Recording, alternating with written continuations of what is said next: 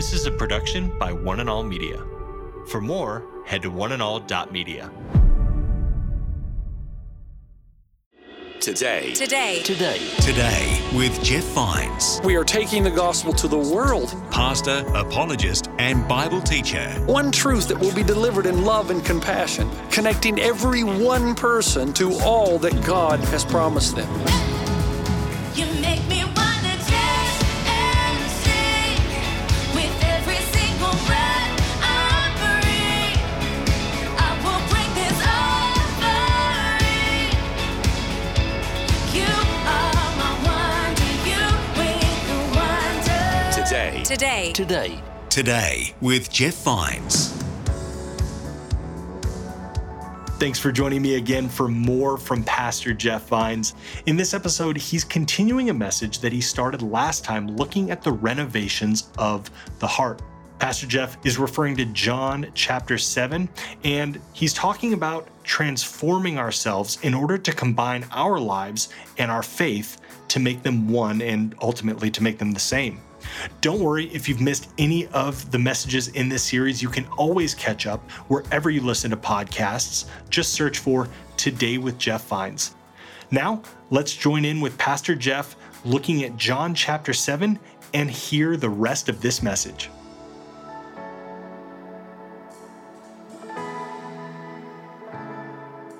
It's written by Romeo Dallaire, who was the force commander of the UN assistance mission to Rwanda from 1993 to 1994. He was sent to oversee the transitional government between the two fighting factions, the Hutus and the Tutsis. And it was an exciting job and assignment for him. But as you read the book, that's some 500 pages, as he takes you through the entire step.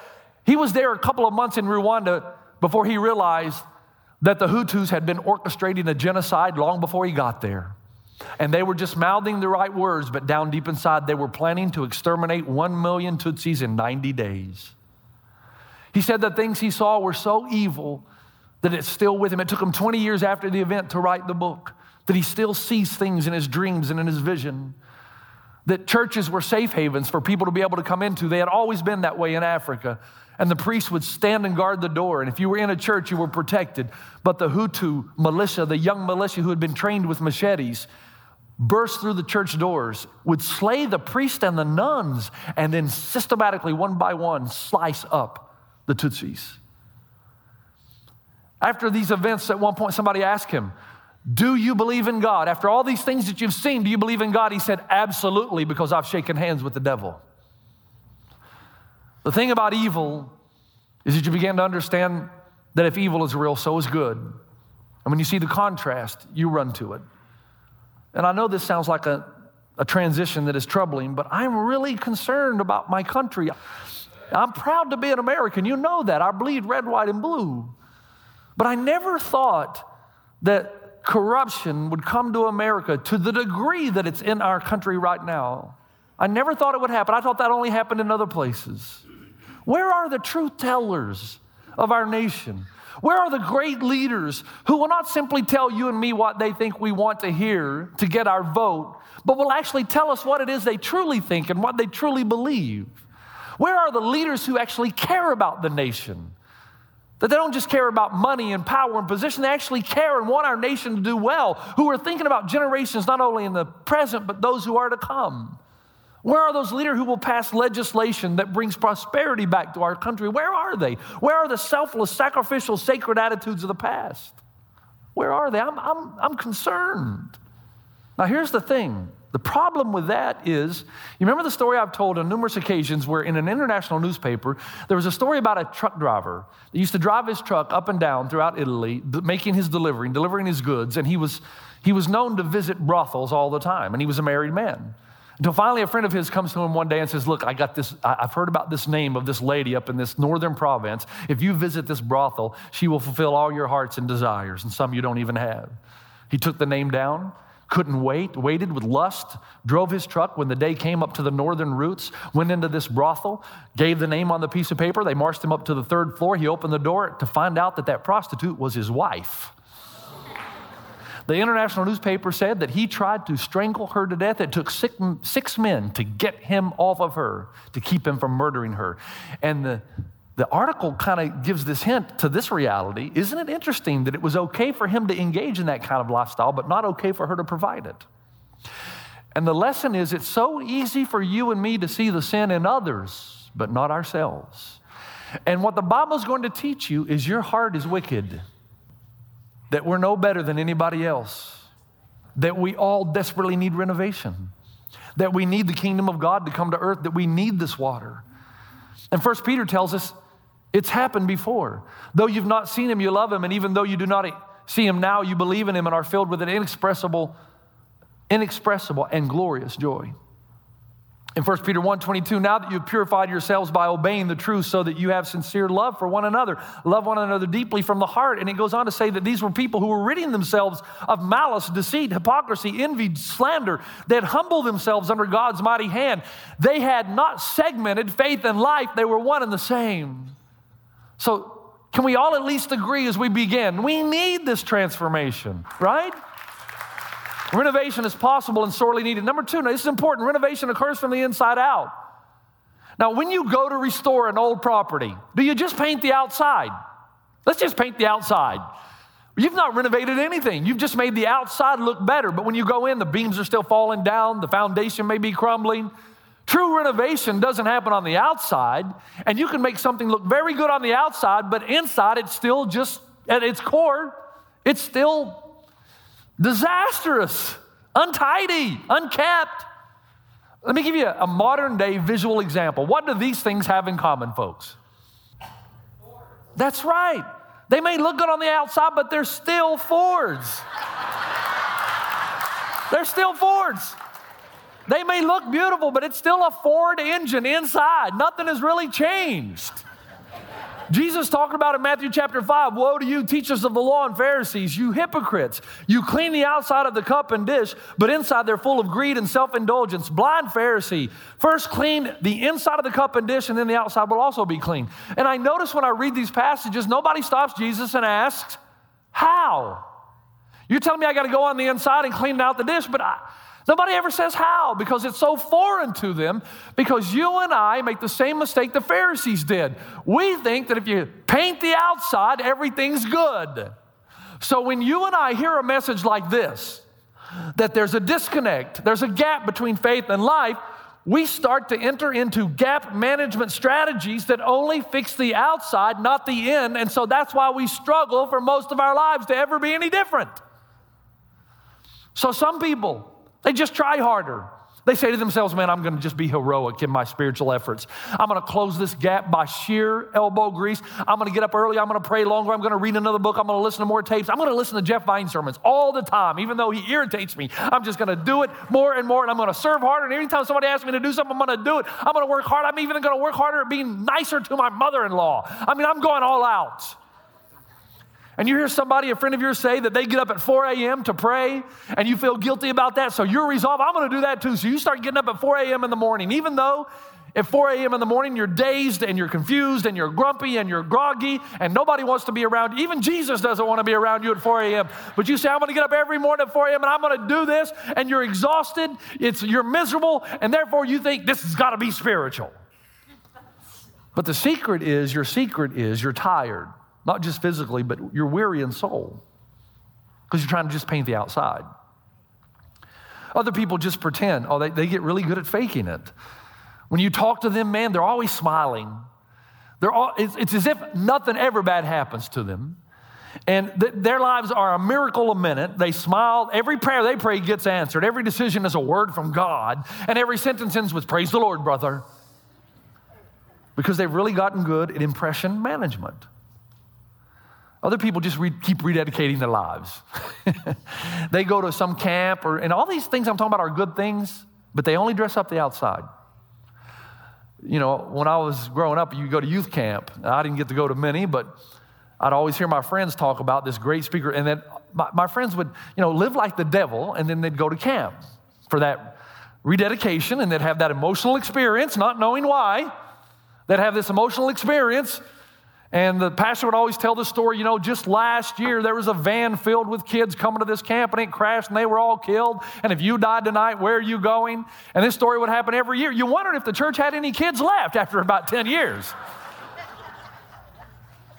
But you'd have this emotional experience and suddenly you'd do something, rededicate out on the outside, and you're going to try harder, and then you found yourself 3 months later right back in the same boat. Leonard Ravenhill, who wrote a book called While Revival Tarries, talks about being at a revival meeting where everybody was having an emotional experience. Nothing wrong with emotions now, as long as they don't start before this. And as long as they're governed by this truth. Somebody asked him, because they saw that he wasn't having these same emotions that everybody else was having in the revival meeting, and somebody walked up to him and said, Dr. Ravenhill, are you filled with the Spirit? Oh, his response was classic. He said, yes, but I leak. We all leak. Some people just switch spiritual venues. My preacher, he's not feeding me. My small group, they don't like me. The worship, it doesn't move me. What's the common denominator in all those three statements? Me. Your experience in any of those things has a lot more to do with what's going on out there long before you ever get in here. And then there are others who just give up. They say, I know living water might be possible to well up within others, but not me. So they continue to yell at their children. They worry too much about their money or job. They pursue all the wrong things. They get jealous about people who are more successful or more attractive than they are. They use deception to get out of trouble. They pass judgment on people all the time. And anytime they hear a sermon on about putting off the old man and putting on the new, they don't get inspired. They just get further down and depressed. No joy, no hope. They just feel tired because it's just one more thing they got to try to do. That's most of us. So they keep attending church in a small group and they smile as if everything's okay, but down deep inside they know, man, it is a struggle. And their faith is here, but their life is here, and the two have been divided. Now listen carefully. This is the time of mercy, not judgment. And mercy comes in the way of instruction. Dallas Willard, in Renovation of the Heart, says this: the external manifestation of Christ likeness is not the focus of Christian spiritual formation. When outward forms of behavior are made the main emphasis, the process will be defeated, falling into a deadening legalism. He's saying that you cannot renovate the house from the outside in, which is why most of our Christians in America, you and me, struggle with this too, which is why we continue not to reflect the attitudes of Christ, which is why we are just as much worriers and fearmongers and fretting than everybody else, why we are anxious and depressed, and why the statistics don't really differ between the Christ follower and the non-Christ follower, and quite frankly, why over a period of time we grow numb to things that used to convict us. And here's the answer. Because we think it's our job to renovate ourselves. The problem is we are poor renovators. We're just not cut out for renovation. We're like these guys. We'd rather be doing something else, and we're not very good at it because we think it happens from the outside in. And all that does, all of our lives. Let me say how Jesus said it in Luke 6, and we're going to go deeper into these passages in the weeks to come. No good tree bears bad fruit, he says. And I for years I read that and I thought, what? Well, of course, a good tree can have a couple of pieces of bad. Well, that's not what he's saying. He explains it in the next verse.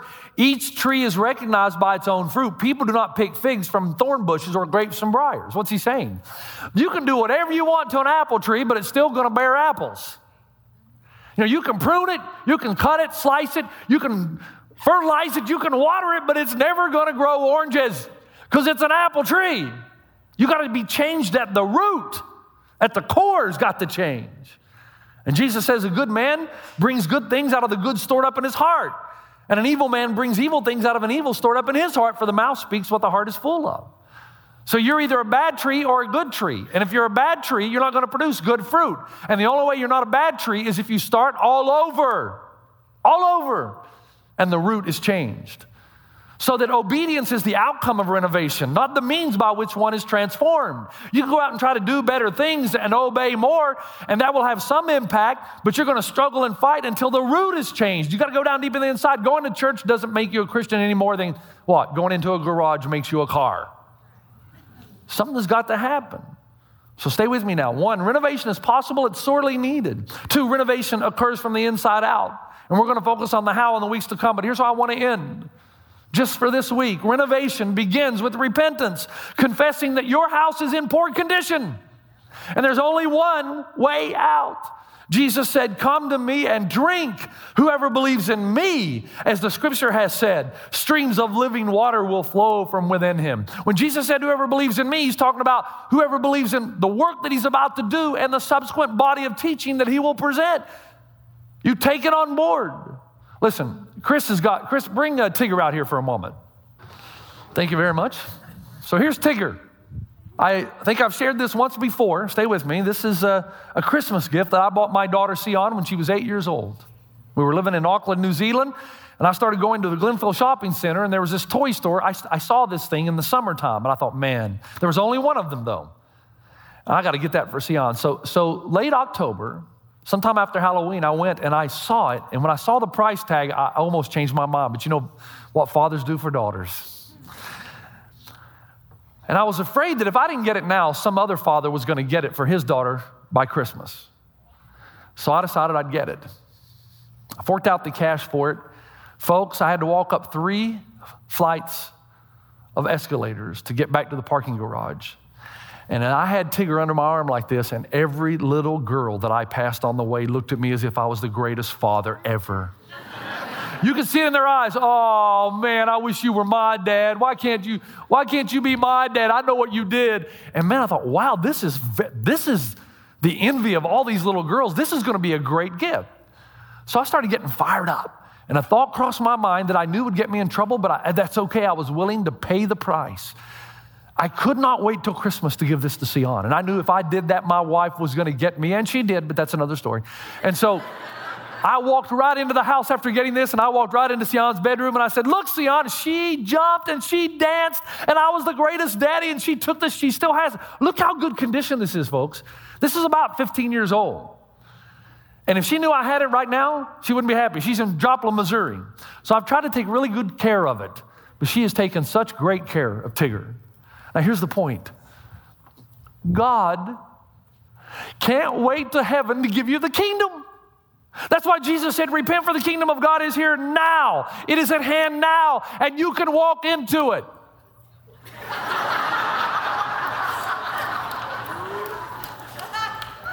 See, even Tigger, an inanimate object, is moving forward. You can go now. You can walk into it now. You don't have to wait. There's water that can come in, and you can defeat your addiction to pornography. You can defeat your addiction to drugs and alcohol. You can become a person of character and integrity. You can gain control and power over your temper and anxiety and depression and fear and hate and jealousy and insecurity and inferiority and insignificance. You can become a godly man or woman. You can bury the grief of the past. You can forgive the person who's offended you. You can live again. He can make dead bones come to life. He can bring life where there's been death. The problem is most of us don't know how it happens. And so we just dress up the outside.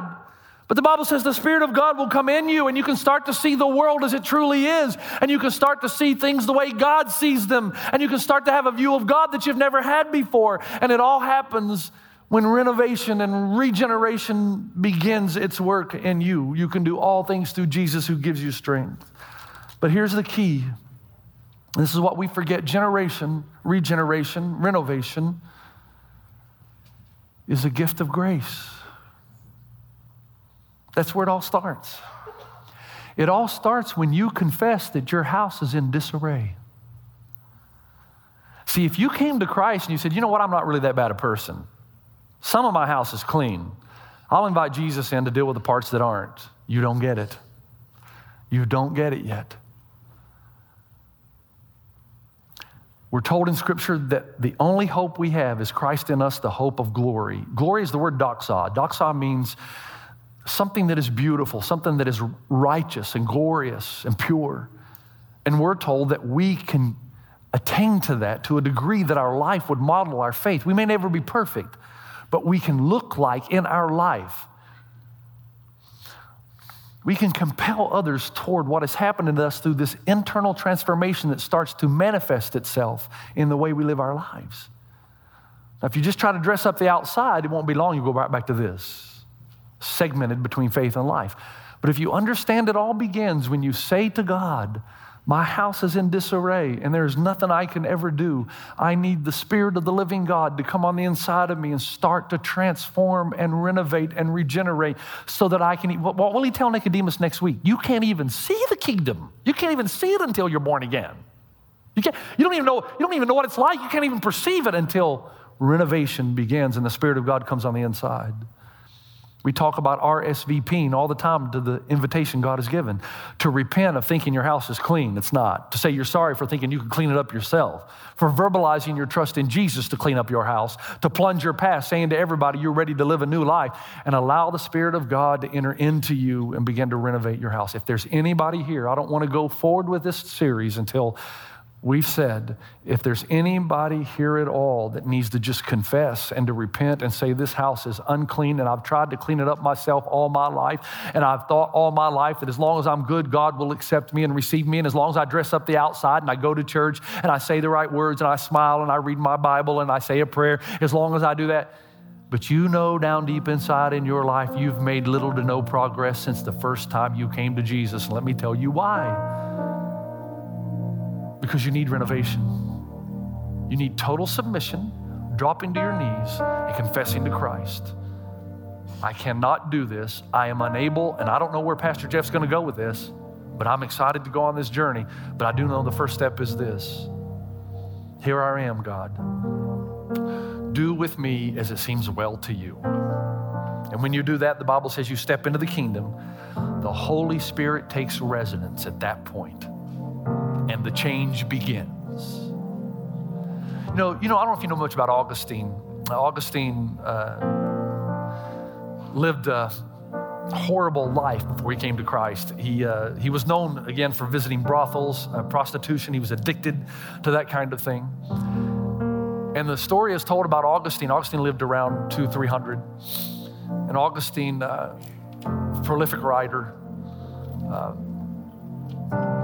a story is told where after he had found Christ and gained power over all of these addictions and learned how that the Spirit of God renovates, ran into a woman that he had encountered frequently during his prostitution days. And she walked up to him and said, Augustine, hello. And Augustine looked at her and just gave pleasantries and niceties, but she felt that he didn't remember who she was. So she came back to him and said, Augustine, it is I. And Augustine turned and looked at her and said, I know, but it is not I. That's fair for the Christ follower. And it starts by admitting your house is not clean. And I invite you this weekend, in humility, to admit it and at least start the process of renovation. And as we go through the series, man, I hope that at the end, we walk out of here, our lives making the march toward the kind of life we say we believe. Father, we are grateful that regeneration is what it happens with you, not us. It's a gift of grace. That Christ in us is the hope of glory, the hope of us looking and sounding consistently with what we say we believe is with you in us. No longer we who live, but Christ who lives in us and through us. And I pray desperately, if there's anyone that knows, if they truly confess that their house is untidy, it is unkept, that they would make a commitment to stop dressing up the outside and invite you in for transformation. They would do that this weekend. They would do it. They would go to their campus pastor or to their campus leader. They would step up. They would step up to the mark. They would say, I'm in. I'm ready to go. I'm ready to start this journey. And I this is what I want. This is that place down deep inside, overflowing with living water where there's joy and there is no fear or anxiety, but there's trust and hope. That's what we want. That they would be honest enough with themselves to begin by inviting you in. That is my prayer in Jesus' name. Amen. You've been listening to Today with Jeff Vines. Next time, we'll bring you a new message from Pastor Jeff. You can listen to more messages like this. Just search for Today with Jeff Vines wherever you listen to podcasts. You make me wanna dance and sing with every single breath I breathe. I will bring this offering. You are my wonder, you win. Today with Jeff Vines. This is a production by One and All Media. For more, head to oneandall.media.